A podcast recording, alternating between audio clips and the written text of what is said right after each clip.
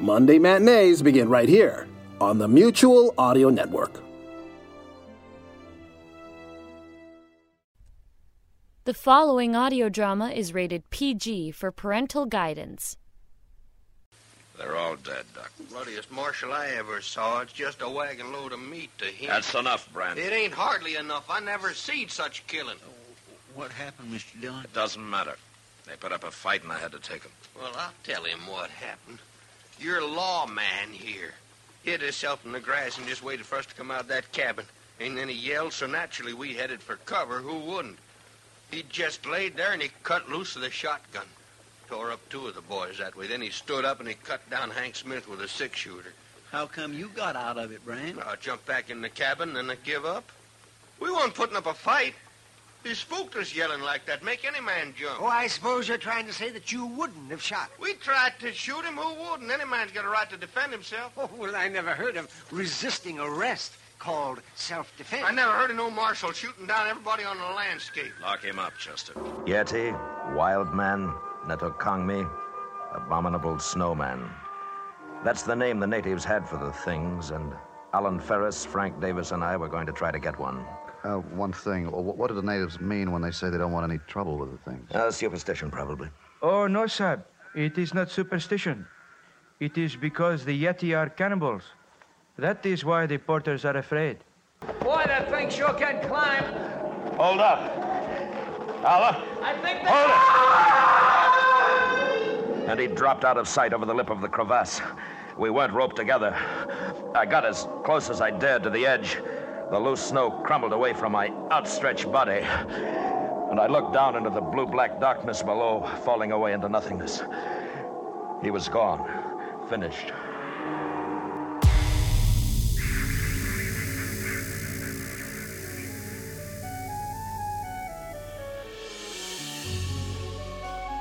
Welcome to Reimagined Radio, a program about radio storytelling. I'm Jack Armstrong. With each episode, we combine dialogue, sound effects, and music to engage your listening imagination.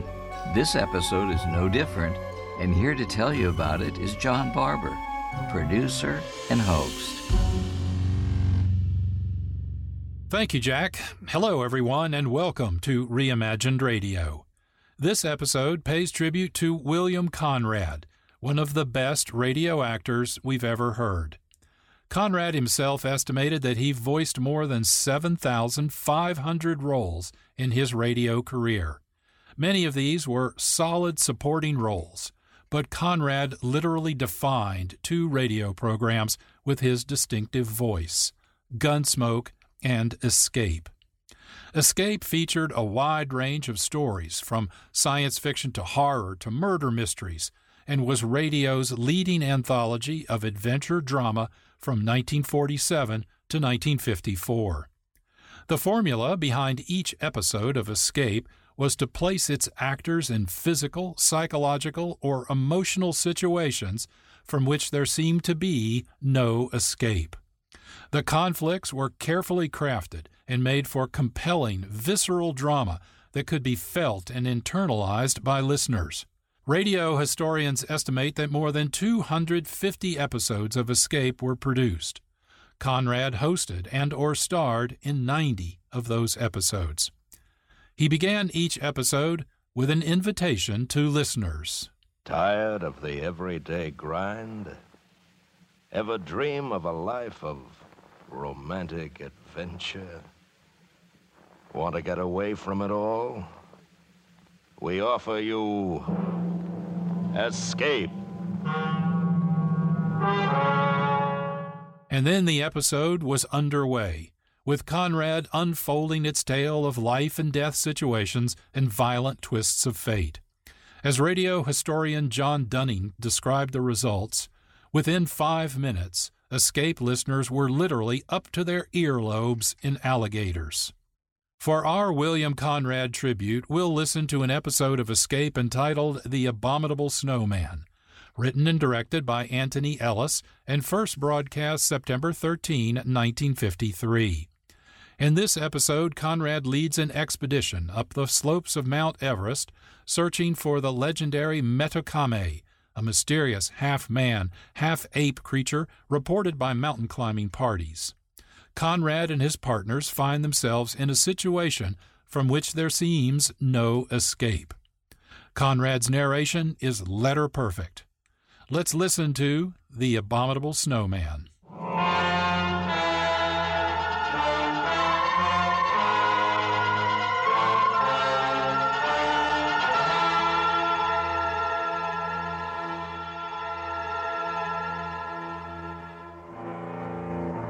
High on the frozen slopes of a great mountain, terrified and caught in a blizzard, while the thing for which you've been hunting has suddenly become the hunter.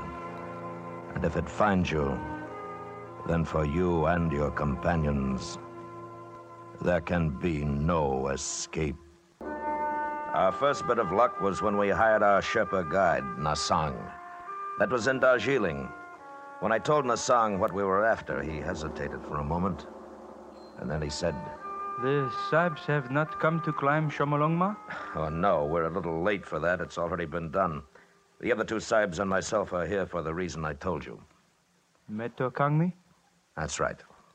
The Sahibs always hire me to climb the mountain with them, but never this. Are you afraid of them? I have seen one. You've seen one? Yes, many of us have seen them. It has a face that is evil. And when it saw me, it uttered a strange cry and bounded away, sometimes leaping, sometimes running with great strides. It was dusk, and after a moment I lost sight of it in the snow. Where were you? With the French expedition. It was at 19,000 feet on Chomolungma. How far were you from it? Mm, 30 feet, uh, perhaps 35. You're sure it wasn't an ape? I am sure. There is no ape in the Himalaya to make such a track. What about bears? This too I have been asked. But does a bear walk always upon its hind legs?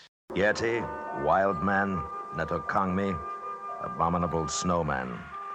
That's the name the natives had for the things, and Alan Ferris, Frank Davis, and I were going to try to get one. Expeditions since the beginning of the 20th century had heard of the abominable snowman, observed their tracks, and one or two white men claimed to have seen them. Great ape, bear, monkey, wild men.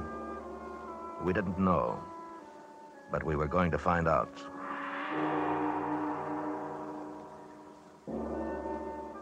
Four weeks later, we were in the Rongbuk Valley for our interview at the monastery with the Lama. The journey from our base had been uneventful, the weather was good, and our spirits were high. From the Lama's window, we could see the great peak of Everest in the distance. Why, gentlemen, do you desire to capture Metokangmi? Because, sir, we believe it will be an invaluable aid in our prehistoric research. That is, if these things are in any way human. And for this reason, then, you have formed the expedition? Yes. You are all familiar with climbing? Yes, we are. You would need to be. The Yeti move at high places, dangerous places, so my people tell me. Also, the monsoons are arriving in a short time. I understand that. Then do we have your permission to investigate in the valley and beyond? You have my permission. Oh, thank you. Appreciate it. There is one point, however. I must request that no wild animal or being in this valley be shot. Our religion does not allow it. We'll respect your wishes, sir. Now, may I ask you one more thing?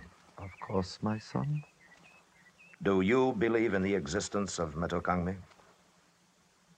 I myself have never seen them, but I know that they live here, above the valley, on the goddess mother of the world.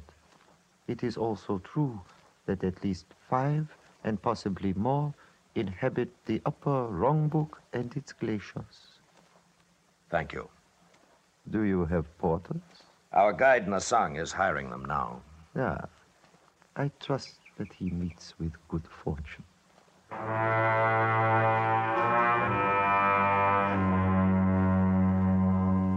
The old man, with great dignity, bowed slightly to us, and we were dismissed. But I thought I saw the shadow of a smile on his lips as he turned away. And it wasn't long before I found out why.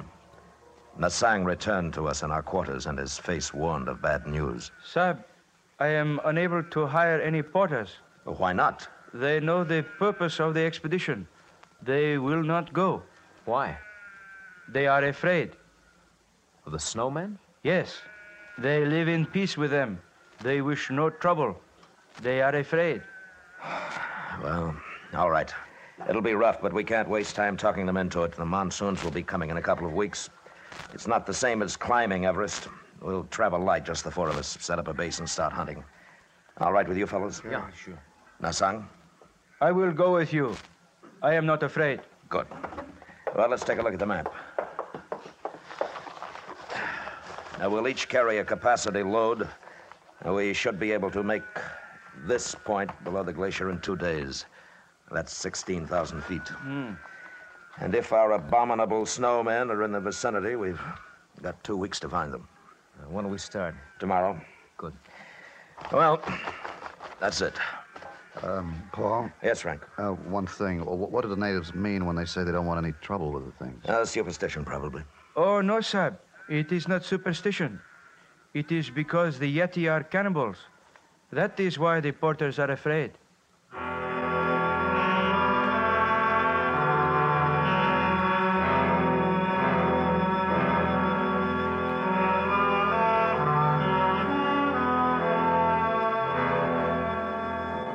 The weather turned ugly the day we left the village. A cold Tibetan wind blew down from the west, and with our heavy packs, it took us much longer than we'd thought to arrive at the point just below the Rongbuk Glacier. We set up our camp and made ourselves as comfortable as we could. The next morning wasn't so bad. There was a heavy overcast, a promise of snow, and the peak of Everest looming over us was shrouded in clouds. The four of us sat in the tent looking at our charts and drinking hot tea. I figured it'd be easiest if we started at the East Glacier. It's only about three miles from here, and with the weather as stinking as it is, we won't run too much of a risk. What do you think, Paul? Well, that sounds all right. What do you say we split up? You and Nasang, Alan and me. We'll work up on either side of the ridge, here. And if we spot any tracks, fire two shots. Hmm? Yeah, good enough. Now, the big thing, though, no matter what, don't shoot at the thing if you do see it. Okay? Okay. All right. If we lose touch with each other, we'll meet back here at five. All right, let's get going.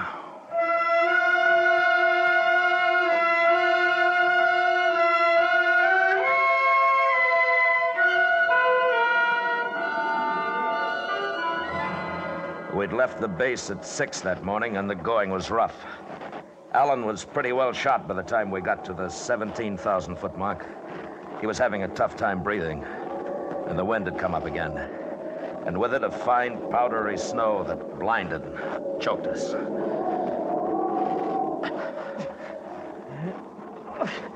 Hey, I, I, I gotta take five. All right. Here, move over here. Might cut some of the wind. Oh. Oh. Ooh. Oh, that's better. Oh, we might as well start back for the base. We couldn't see anything in this anyhow. You know, right now, I don't care whether we do or not. Uh, this is good weather. Wait until the monsoons start. No, no, not me. Oh, I'm cold. I've never been so cold in all my life.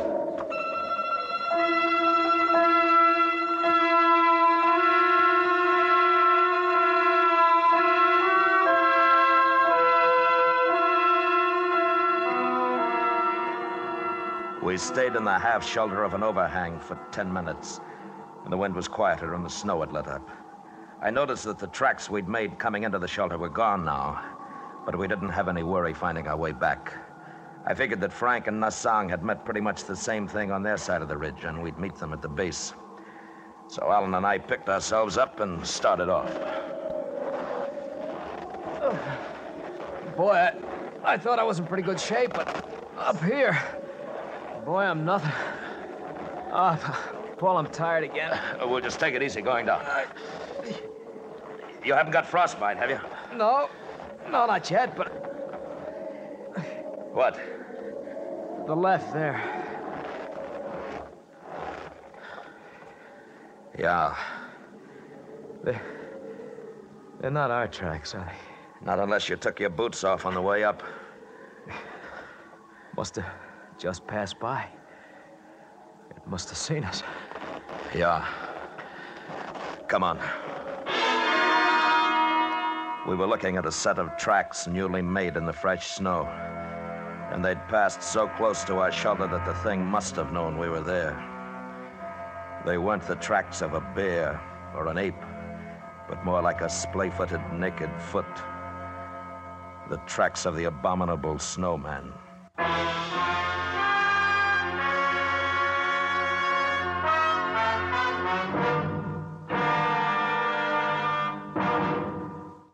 This is Reimagined Radio with our tribute to William Conrad. By his own estimates, Conrad's unmistakable voice appeared in over 7,500 radio programs. We are listening to The Abominable Snowman, an episode of Escape. We'll hear the conclusion of this story in just a moment.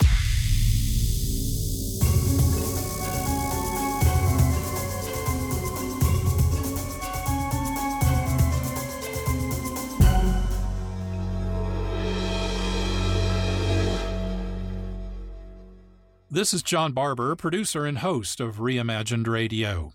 We partner with other radio programs, producers, and actors to bring you a variety of radio storytelling. One example is The Fusebox Show. Free-form but focused, appropriate for all age groups and audiences, Fusebox shares observations and reactions to events that both stir our imagination and boil our blood. Here's a sample. Fuse box. How many golf balls must there be off the coast of Florida? Enough to bury Mar-a-Lago to its gold-plated turrets? We live in the age of sloppy in plain sight. Mmm, sloppy. Fuse box.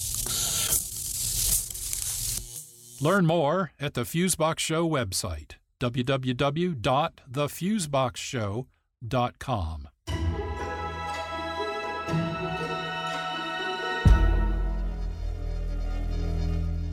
This is Reimagined Radio with our tribute to William Conrad, whose deep, resonant voice was heard in numerous supporting roles, and in two series his voice literally defined Gunsmoke and Escape.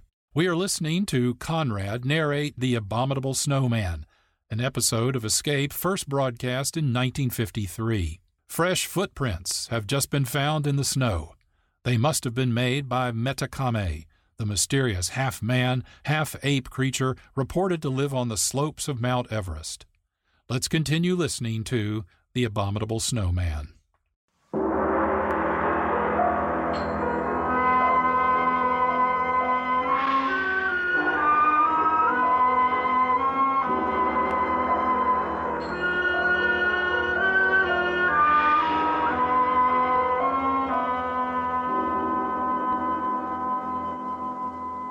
Began to follow the tracks, and for a while, perhaps 150 yards, it was easy.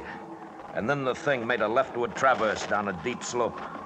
We could see the prints clearly, angling with a sidestep, as sure footed as a mountain goat, except that it was walking on two legs. This way, Paul. Take it easy, Al. It's get, getting steeper. Boy, that thing sure can climb. Hold up. Al, I think Hold it! And he dropped out of sight over the lip of the crevasse. We weren't roped together. I got as close as I dared to the edge. The loose snow crumbled away from my outstretched body. And I looked down into the blue black darkness below, falling away into nothingness. He was gone, finished. All I could think of was the noise he'd made when he went over surprised, angry, then silence. The crevasse might have been 500 feet or 5,000. Snow started to fall again. Big flakes this time and wet. I stood up, and across the gap 20 feet away, I saw the tracks of the thing continuing on and away until they became lost in the blank whiteness of the glacier. It had jumped and landed still upright on the opposite side. I went back to the base, and an hour later, Frank and Nasang returned. I told them, and we were quiet for a long time. Then, Paul, are we going out again tomorrow? why not? I just wanted to. We should go back. It is an omen. I tell you, he was going too fast. He didn't have a chance to see the crevasse. That's not an omen, it's bad sense. Metokangmi cannot be caught. We'll catch him. Uh, but there are only three of us. If we had a few more men. I tell you, the thing was so close that we'd, if we'd looked up at the right time, we'd have seen it. You think I'm going to give up now? Next time we'll get it. There was no chance to get Alan out. Huh? No. You think if we went back. we- Listen, you think I don't want to? He's gone. I tried, but he's gone. Okay, oh, okay. Wish that wind had let up. Maybe by morning. We'll try again tomorrow. It was cold that night, and somehow colder because Alan was gone. I heard Frank tossing around, and I knew he was thinking about a body broken and lonely, lost somewhere in a deep and dark place. In the morning, the three of us packed our gear, camera, food. It was a light pack, and we started up again.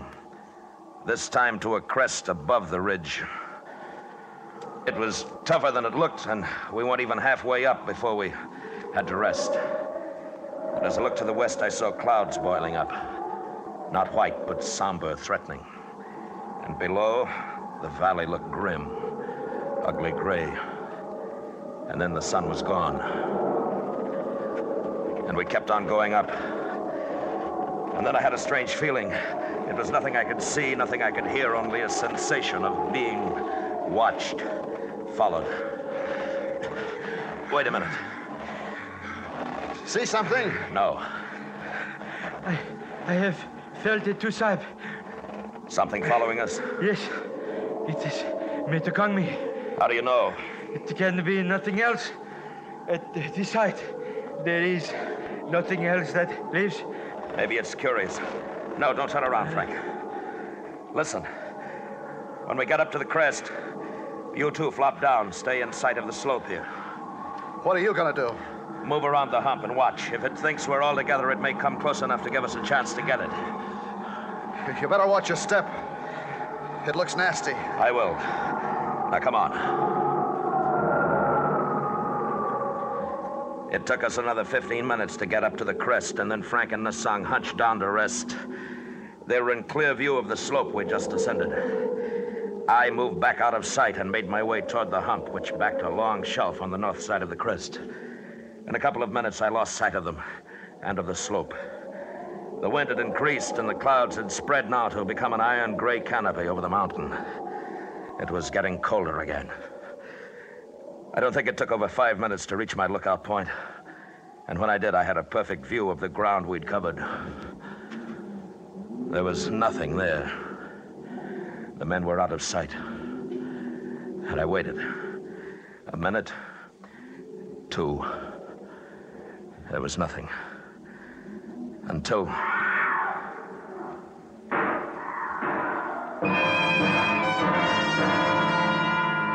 It came, carried on the wind, a cry and then shots. I scrambled back to where I'd left them. And when I got there, when I got there, Frank was lying on his back, and I couldn't look at what was left of his face. There were terrible deep rents in his clothing, and he was dead. Nasang lay huddled a few feet beyond, a gun in his hand. Sahib, Yeah. What is it? What? Metokangmi came from behind us. Be, be, before I could draw the gun, it has killed. Then it sprang at me.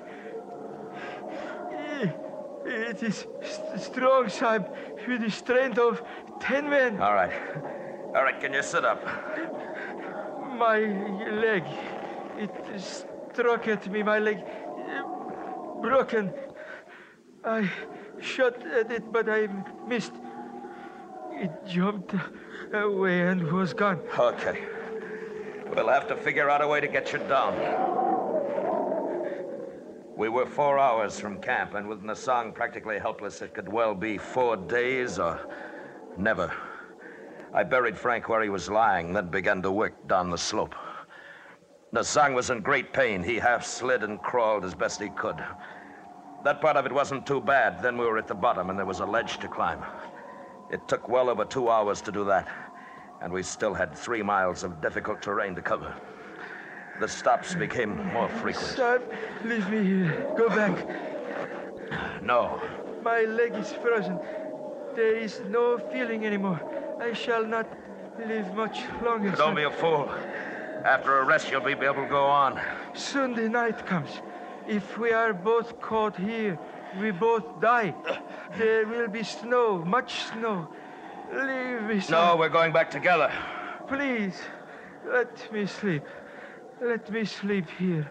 I cannot go on. You've got to, Nasang. No, no more. The ridge is only about a half mile. From there, it won't be too bad. No, no, let me stay. Nasang. Let me sleep. No. No, come on, Nasang. Come on, you're not going to sleep. Sam, You'll be all right. Behind you, Sam. I turned, and for an instant I saw it outlined against the snow, crouching, of medium height. It was covered with thick hair. The face was reddish and bare, a semi human face, and it was not an ape. The thing made a tremendous leap and was gone, but I'd hit it. I knew I hit it. The Kangmi, that was he. Did you kill it? No, I don't think so. Then it will be back.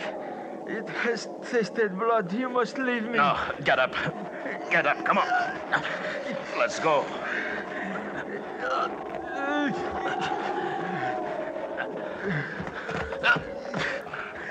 Nasang!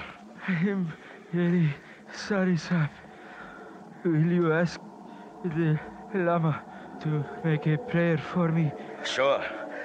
Sure I will, Nasang, but Give my pay to my wife in Darjeeling. I'm sorry, Sahib. I die. Nasang? Nasang? And the darkness came, and with it shadows in the snow. Every hillock, mound became the thing, motionless, waiting. In my mind, I kept seeing it, its long arms, powerful, and the dreadful claws it must have possessed. I carried my gun in my gloved hand, but I knew that I couldn't fire it unless I was barehanded. And that meant my hand would freeze to the gun. And then suddenly I felt myself slipping.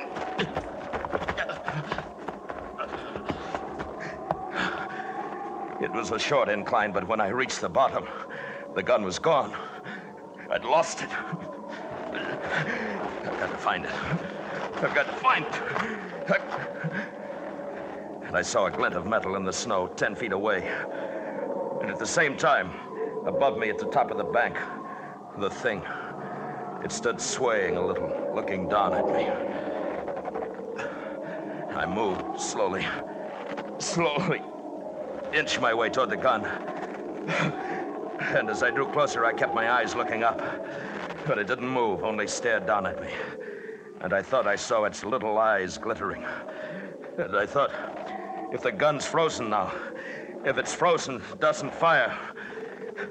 And I was nearer to it, near enough to take off my glove. But that moment in which I'd have to bend to pick it up, that's when it would leap down at me, tear my throat out, tear and.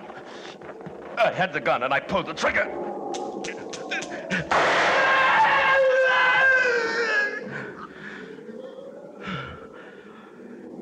And it lay there, strange and terrifying, its blood staining the snow.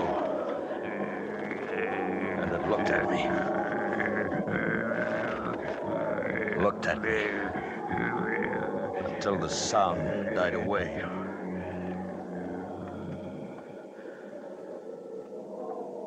It was dead. But the eyes kept on staring. It must have been the shots that loosened the snow and ice on the ridge above. I heard the sound, and I ran. Ran!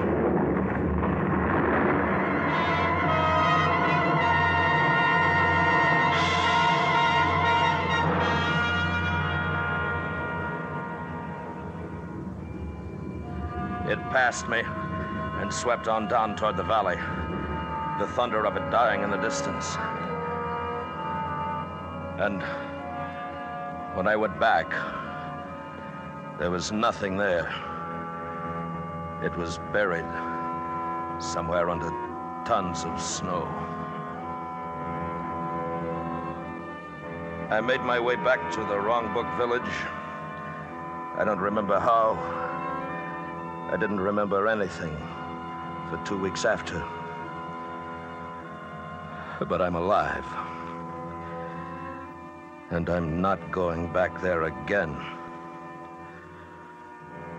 That's all I know. Or want to know about the abominable snowmen.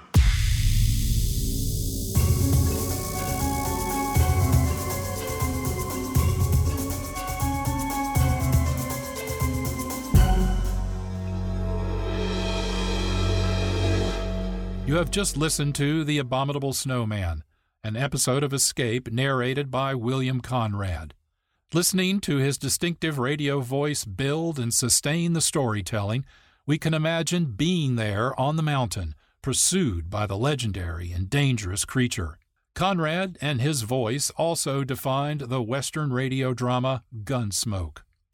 Heard on the Columbia Broadcasting System 1952 to 1961, Gunsmoke was one of the longest running radio dramas and arguably radio's greatest dramatic series. Gunsmoke began as a collaboration between producer Norman MacDonnell and writer John Meston. They worked together on Escape and wanted to create a Western that would deal realistically with the hard realities of life in and around Dodge City, Kansas Territory in the late 1800s. It was a violent place, and someone had to stand in the way of the violence and the killing. I'm that man. Matt Dillon, United States Marshal. The first man they look for and the last they want to meet. It's a chancy job, and it makes a man watchful. And a little lonely. Marshal Matt Dillon is hard as worn saddle leather. But violence must be met with violence, and this is destroying his soul. He is scared that every day could be his last.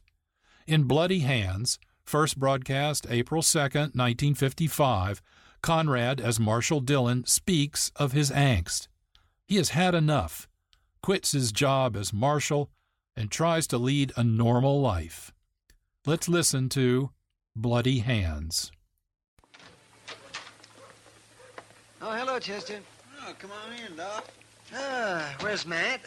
He ain't here. He left a note, but he didn't say exactly where he was at. It seems somebody told him where he could find Jack Brand. And Mr. Dillon says Brand's got three of his gang with him. You mean Matt's gone out alone after four men? Well, if I knew where he was, I'd go help him, Doc. That last holdup the gang pulled, they say four men got shot down. Chester! Oh. Chester! Oh, that's Mr. Dillon, Doc. Uh, where is he? Well, there he is, sitting on that wagon. Oh, yes. Well, well who's that with him? Some fella give him a ride, I guess. Hello, Mr. Dillon. Hello, Chester. Doc, Hey, you lose your horse, Matt? we left our horses out at Bowers Ranch and borrowed this wagon. One of his riders will bring him in tomorrow. Who's this with you, Mr. Dillon? You've seen his picture, Chester. Oh, my goodness. It's Jack Brand. Let's get on, Brandon. You first. Sure. How come you let him drive the wagon, Mr. Dillon? To keep his hands full, Chester. Here, take my shotgun and lock him up. Yes, sir. Where's the others? I thought he had three men with him. Well, tell him, Marshal. Tell him where they are. They're in the wagon, Chester. Under that canvas. "mm." Well, are they all dead, Matt? Uh, all three of them? They're all dead, Doc. Bloodiest marshal I ever saw. It's just a wagon load of meat to him. That's enough, Brandon. It ain't hardly enough. I never seen such killing. Oh, what happened, Mr. Dillon? It doesn't matter. They put up a fight and I had to take them. Well, I'll tell him what happened. Your lawman here hid himself in the grass and just waited for us to come out of that cabin. And then he yelled, so naturally we headed for cover. Who wouldn't? He just laid there and he cut loose with the shotgun. Tore up two of the boys that way. Then he stood up and he cut down Hank Smith with a six-shooter. How come you got out of it, Brand? I jumped back in the cabin, and I give up. We weren't putting up a fight. He spooked us yelling like that. Make any man jump. Oh, I suppose you're trying to say that you wouldn't have shot. We tried to shoot him. Who wouldn't? Any man's got a right to defend himself. Oh, well, I never heard of resisting arrest called self-defense. I never heard of no marshal shooting down everybody on the landscape. Lock him up, Chester. Get going, Brand. Well, he actually think he was killing hogs, not men. Shut up and keep bloody as Marshal See, how come you brought the bodies back, Matt? Uh, Why didn't you just bury them out there? I wanted more witnesses than me to identify him, Doc. Might save trouble when Brand goes to trial. You say you were mighty lucky, taking four outlaws that way, man. Yeah. Yeah, and you killed three out of... Oh, say, wait till people around here hear about this. Brand's right, Doc. It's a lot of killing. An awful lot. Oh, no, you don't. Don't get to thinking about it too much now, man. It's your job. You did it, so it's over. It's over. Wait till tomorrow or the next day. There'll be somebody else. There's always another man to kill. Oh, no, that's not the way to look at it, man. I, I've never heard of you shooting anybody you didn't have to. No, I never did. But sometimes that doesn't help much. See, you look tired, man. Well, I haven't slept since I rode out of here two days ago. Well, now you get some rest, and you'll feel better. Sure. Brand snug in jail, Mr. Dillon. He don't like it much, but I told him not to try kicking his way out, that I'd be sleeping in the office. We'll both be sleeping in the office, Chester. I'm too tired to walk to my room. Uh, take care of this wagon. And what's in it, will you? Mhm. You and Doc can identify those men. We'll write it out on paper in the morning. All right, sir. Uh, I'll be coming to bed about midnight, but I'll be real quiet. Nothing could wake me, Chester. Not tonight.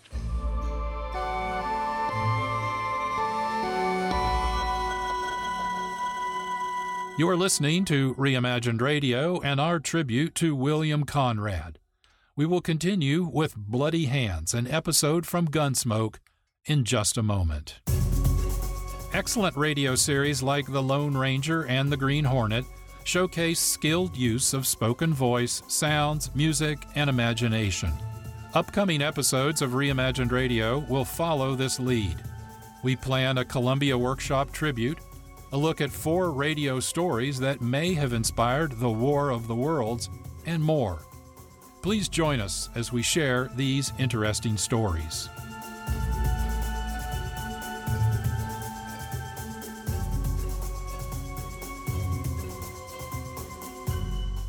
I'm John Barber, producer and host of Reimagined Radio. While I have your attention, let me remind you that Reimagined Radio is heard on local, regional, and international community radio stations. If you would like to support programs like Reimagined Radio, please contact your community radio station and learn how to donate. Every donation helps your station provide interesting and thought provoking programs like Reimagined Radio. If you already support community radio through your generosity, thank you. If not, please consider supporting this and other community radio stations. Your support is valuable and much appreciated. You are listening to Bloody Hands, an episode of Gunsmoke and part of this reimagined radio tribute to William Conrad. The story is set in the 1870s in Dodge City, Kansas Territory, with its reputation as a lawless town where the fastest gun ruled during the settlement of the American West. Conrad, as Marshal Matt Dillon, has just returned from capturing a wanted outlaw. Bone tired, he wants nothing more than to sleep through the night. But trouble never sleeps in Dodge City. Let's continue the story. Gosh, Doc, you sure I shouldn't wake him up and tell him? It can wait until morning, Chester. Matt's too tired to do anything about it tonight, anyway. Mm, I guess you're right. Of course I am. Well, okay. Good night, Chester. Good night, Doc.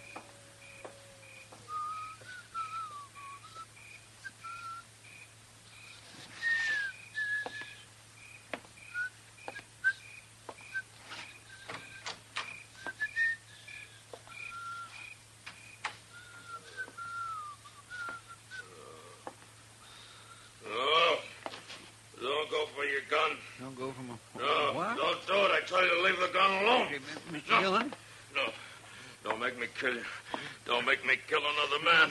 Mr. Dillon, No. I've spilled enough blood. I don't want to kill you. No. Dillon, Mr. Dillon, wait. No.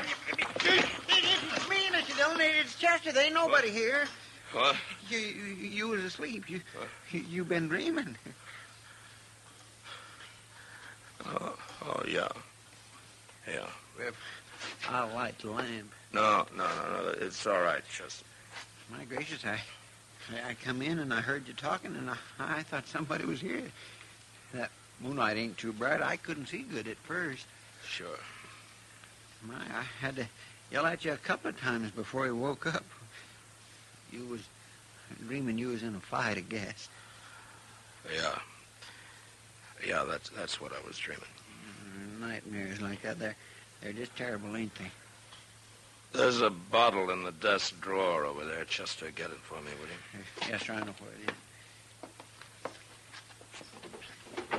I used to have nightmares sometimes when I was a boy, but I don't get 'em much no more. Here it is, Mr. Dillon. Good stiff drink will do you good. Uh, thanks, Chester.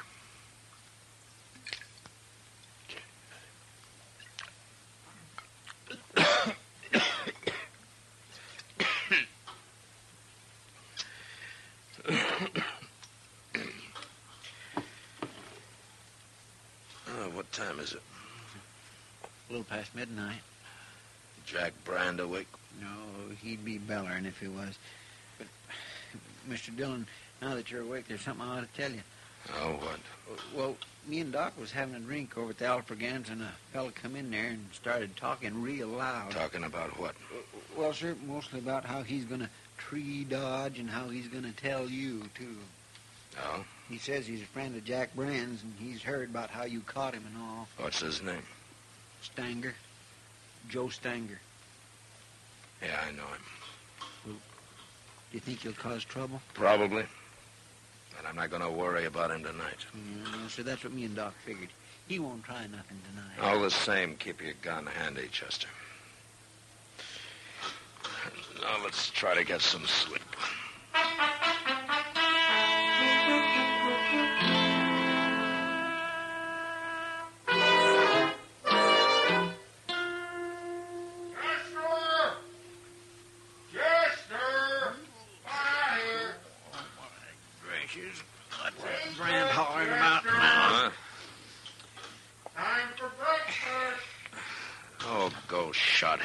It's hardly dawn. I swear I'd like to throw a bucket of water on him. Oh, shut up, Brand. I'm coming. Time too. Cut out that cut yelling, Brand. What's the matter with you? Come on over here. Just unlock this cage, Chester. What? I'm holding a gun on you. Can't you see it? Where'd you get that gun? Mind that. Come on over here, I said. Well, the, the keys ain't over there. They're, they're hanging on the wall over down here. I'll, Don't take your own sweet time about it. I've been in this chicken coop long enough. Drop it, Brand. What?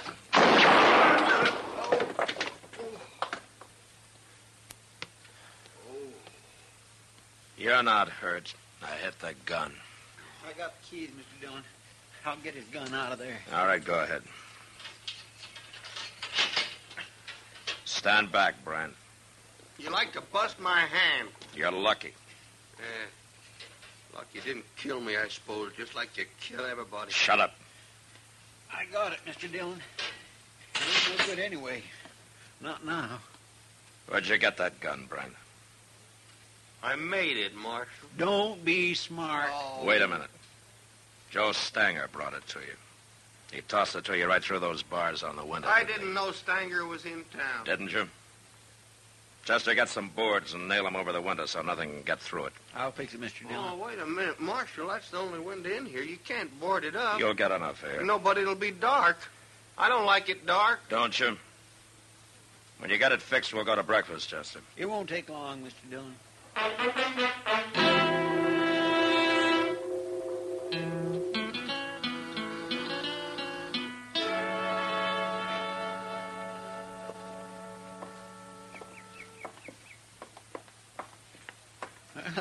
Some time since I've been out on the plaza this early in the morning, Mr. Dillon. Oh, weren't you up gambling all night last Saturday, Chester? Oh, well, that's different. Oh, how? Well, I've been asleep all night this time. Things looks different when you had a good night's sleep. Yeah, they sure do. You didn't have no more nightmares last night, did you?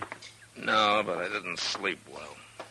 You you ought to take some time off. Go out buffalo hunting or something. Yeah, maybe I ought to take a lot of time off. Wait a minute, Chester. What? That's Joe Stanger coming there. Say, by golly, it is. What's he doing up so early? Maybe he wants to find out why Jack Brand hasn't shot his way out of jail yet. Well, he won't throw him no more guns. Not the way I got that place boarded up now. Get out of the way, Chester. Yes, sir.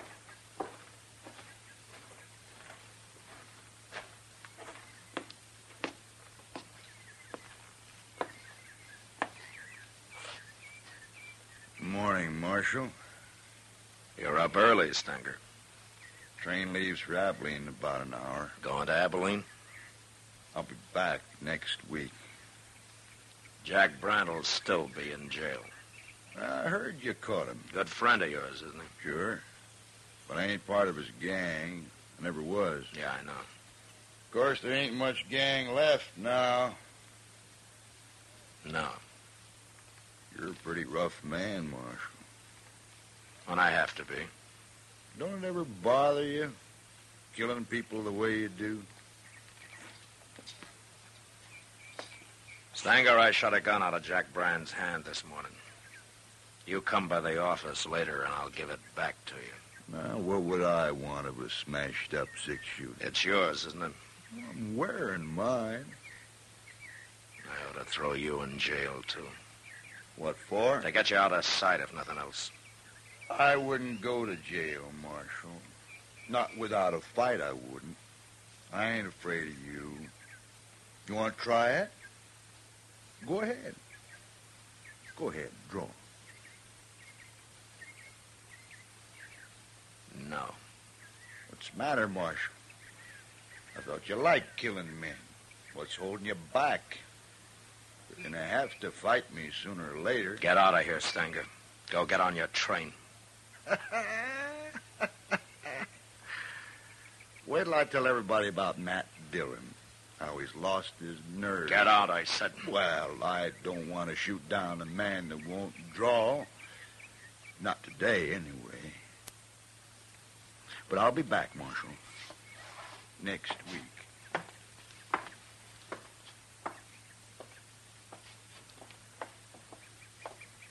Why didn't you shoot him, Mr. Dillon? He's nothing but a big bluff. Chester, you go on to breakfast. I'm going back to the office. What? Why, you told me... You heard me. Well, yes, sir. Okay, Mr. Dillon.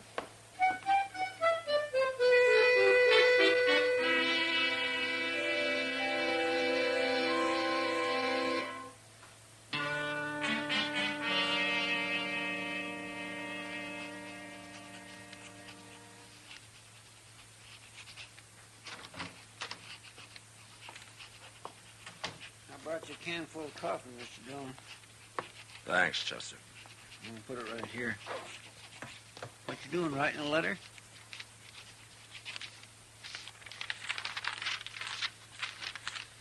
It's a telegram. Here, Chester. Take this down to the depot, will you? Sure. I want it to go out right away.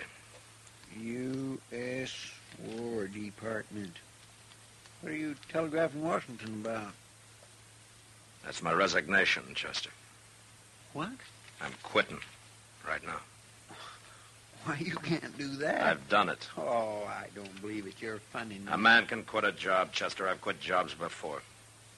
Well, I know, but this is different. What's different about it? The government doesn't own me. But think what'll happen if you ain't marshal here. There are other men can be marshal. Mr. Dillon, What?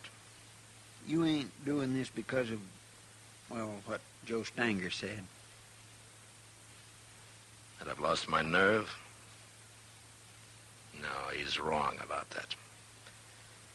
And he's wrong about my liking to kill men, too. You never killed nobody unless you had to. And now I don't have to. I'm through, Chester. I knew I was through when I didn't draw on Stanger this morning. I've killed my last man. I just don't know what to say, Mr. Dillon. I've hated this job since the day I took it. I never did have a taste for killing, and now they can find somebody who has. Uh, He'll make a better marshal than I ever was. That ain't true. Go send a telegram, Chester. I'll be at Delmonico's having breakfast. And with a good appetite for a change.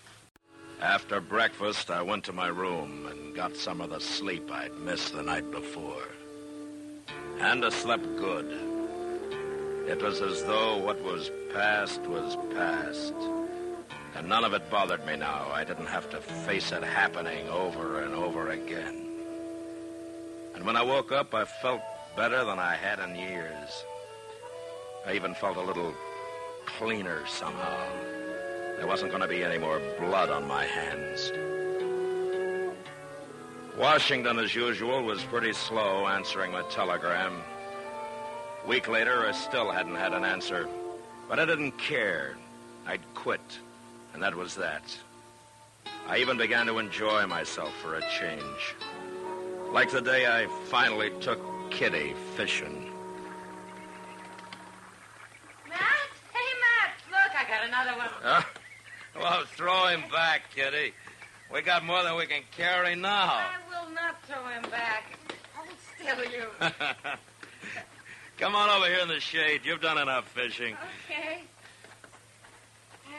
Look at him, Matt. Isn't he a beauty? Yeah, he's bigger than any I caught. Why don't you throw him in the sack and then sit down here, huh? Say, you're right. I didn't know we'd caught that many. Yeah. Maybe we'll have a fish fry tonight, huh? Well, we can feed half a Dodge with all those. well, I doubt it. You ever see Chester go through a mess full of fish? The last time he starved himself a couple of days in advance. Maybe we can kind of sneak up on him tonight. Ah, no. He knows we're out here. Maybe you ought to go into the business, Matt. Oh? What business? Fishing. You could do it for a living. Well, I am going to have to find something to do for a living, I guess. Well, it won't hurt you to loaf for a while, Matt. Yeah. I'm enjoying it. Hmm. You know something, Matt? What? I think this is the first time I've ever seen you that you weren't wearing a gun. Hmm. It is. And I'm enjoying that, too. Someday maybe nobody will wear guns. Yeah, maybe. You know something? I'm sleepy. you're lazy. So lazy you're probably going to starve to death before you find a new job. I don't care. Matt, look, somebody's coming on horseback. No? Uh-huh. Hey. Well, well, that's Chester. Oh, he's as lazy as you are. Imagine taking a horse to come this far. Oh, Chester hates walking. Besides, he looks like he's in a hurry. Oh, maybe he couldn't wait for that fish fry. Mr. Dillon? Hello, Miss Kitty. Look in that sack, Chester. We got about 30 catfish already. Well, that's fine, Miss Kitty, but Mr. Dillon, Joe Stanger's in town. Oh? Well, it doesn't matter to me, Chester. But you don't understand. Understand what? What I come to tell you. Stanger's at the Alfraganza. A while ago, he had words with one of the girls there, and she slapped him, and he pulled out his gun and he killed her. What? Who was the girl, Chester? Kate Hawkins. Oh, no. That's who it was, Miss Kitty. And then the bartender tried to stop him, and Stanger shot him, too. And I hear he's going to die. I grabbed a horse off the hitch rail and come right down to tell you you've got to stop him, Mr. Dillon. I'm not marshal anymore here, Chester. I quit. No, that don't matter. It does to me. You mean you're going to let Joe Stanger walk around Dodge and shoot everybody that gets in his way, including women? I'm through killing. I told you that. Who's going to stop him then? You're the only man around here that'll go up against him, and you know it. That may be true. But I'm still not going to do it. Wait, Mr. Dillon. Wait a minute. I, I've been thinking a lot about all this lately, and there's something you've been overlooking. Oh? Men like Stanger and Brand, they got to be stopped. I'd do it if I could, but I can't. I ain't good enough. Most men ain't. But you are.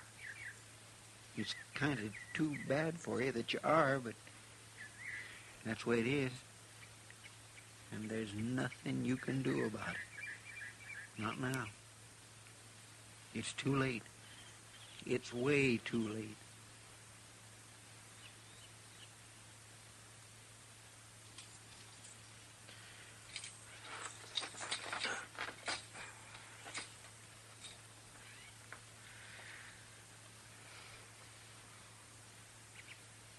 Give me your gun, Chester. Chester. Want my holster? I'll carry it in my belt.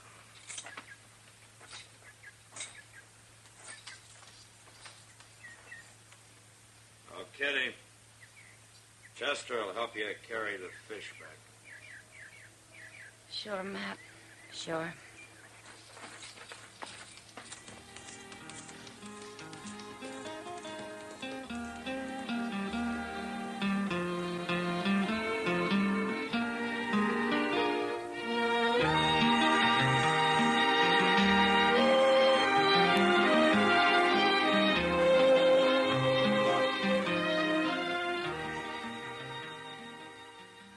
Just listened to Bloody Hands, an episode of Gunsmoke starring William Conrad. This is Reimagined Radio with a tribute to Conrad and his great radio voice. In addition to Bloody Hands, we also listened to The Abominable Snowman, an episode from Escape. Both provide solid, high quality storytelling. Both illustrate the power of spoken voice to carry and maintain compelling stories. In this case, it was the million dollar voice of William Conrad, who not only defined these two radio drama series, but is noted for many other fine character roles throughout his career in radio. Curation and script adaptations for this episode by John Barber. Music composition, sound design, and post production by Mark Rose of Fuse. Our presence on Twitter, Facebook, and Instagram is provided by Regina Carroll Social Media Management. Graphic design by Holly Slocum Design. Our announcer is Jack Armstrong. This is John Barber, producer and host. Thank you for listening. This has been a production of Reimagined Radio. Our radio broadcasts are heard on local, regional, and international community radio stations. For on demand streaming, point your browsers to our website, Reimagined Radio. That's all one word, no punctuation, dot net. While you're there, subscribe to our snappy email program guide. Thank you so much for listening, and please join us again for another episode of Reimagined Radio, where we'll continue our exploration of radio storytelling.